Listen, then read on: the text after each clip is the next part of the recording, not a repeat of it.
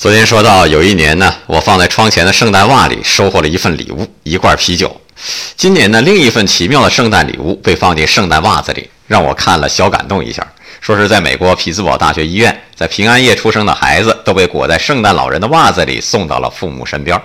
这是否告诉我们，孩子都是上帝送给父母的大礼包呢？可是现实是啊，很多人把最差的脾气和最糟糕的一面都给了最亲近的人。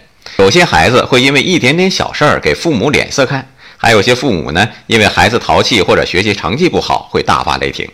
原因可能只有一个：对亲近的人发脾气最安全、最理所当然。但是当上帝把孩子这把七弦琴交到父母手上时，只是教你暂时保管而已。对孩子来说呢，有幸和父母建立血缘关系是你的造化，父母何曾亏欠你什么？只有感激不尽，没有理所当然呐。爱生活，高能量。